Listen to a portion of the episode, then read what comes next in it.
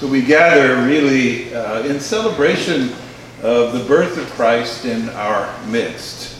And it, his gift of his life that, that draws us together, it's his gift of giving of himself and his body and his blood that brings us together as a community of faith, both St. Anne's and St. Joseph's together.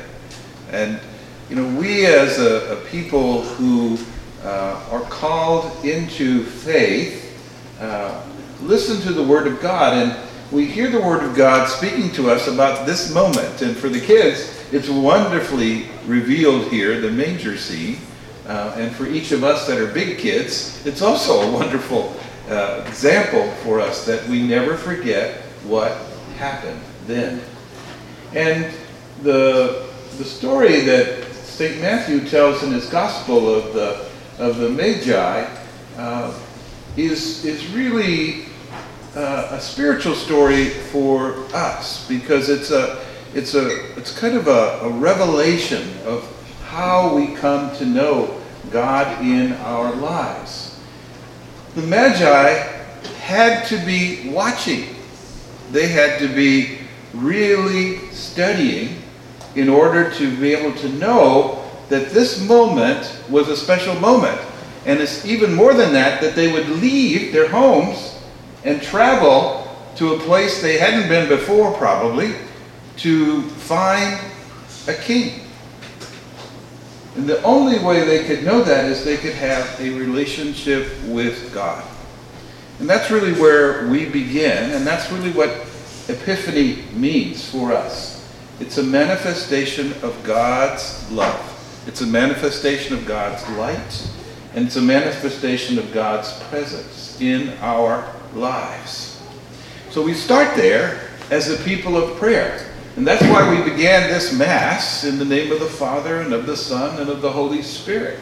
It was a moment for us to enter into this epiphany moment, this dawning of Jesus in our lives in a new way, in a fresh way, and in a special way. So being a people of prayer is critical for us to pray daily. And I really encourage our families to pray daily together. And parents, if you aren't already blessing your children every day, do it. And if they're not at home right now, do it from a distance. And if you can get them online, get them online, Zoom them, and bless them that way too. Okay? Uh, it's really a moment for us to let God really begin to guide us as God guided these three wise men to the manger scene. Because it's our manger scene too. It's Jesus saying to us, I love you this much that I want to be born in your midst. The other way we come to know the Epiphany is through the Word of God proclaimed to us. And thank God we had the, the, the, the reading from the Old Testament and then Paul's letter to the Ephesians and then Matthew's Gospel. We wouldn't know about the Magi without this particular Gospel. And so the Word of God calling us to, into relationship and allowing that Word to dawn in our lives the love of God spoken for each and every one of us personally, individually, and as a family and as a faith community. The other piece of this is we are in the right place right now. We're supposed to be here at St. Anne's in Clermont Harbor and with the spirit of St. Joseph in our midst too from Pearlington that we're supposed to be here.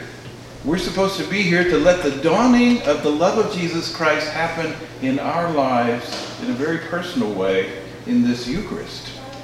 Because as we approach the altar to receive his body and blood, he is saying to us, really, very personally, I love you so much that I want to become a part of your body, your mind, your heart, your spirit.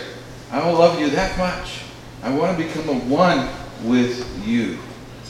That's what this moment means. That's the manger scene for us as we take Jesus into ourselves. Real quickly, three moments for you in my family. I have a cousin who has stage four melanoma. Okay? Now, it's one of those moments where the doctor six years ago would have told her, get your affairs in order, you're going to be meeting the Lord soon. But this time the doctor said, nope, after these six years, we have worked out some treatment for you that we probably will be able to clear you of the melanoma and something else is going to take you home to God, okay? the dawning of God's Spirit in her life through that illness. That's an epiphany moment. That's a manifestation of the Spirit. And therefore, it's true for each of us. If we have an illness, if we have a struggle, if we have something going on in our lives, it's meant to be a dawning moment, an epiphany moment, a manifestation of God's love.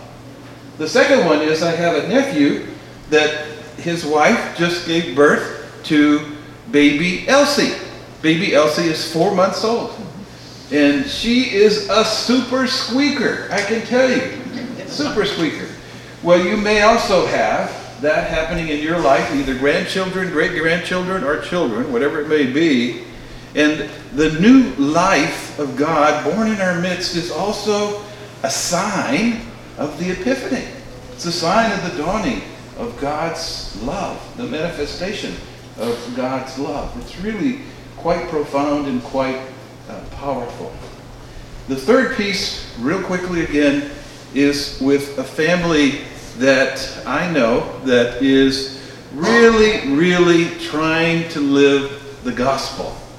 And so when I invited them to pray together daily, they've been doing that.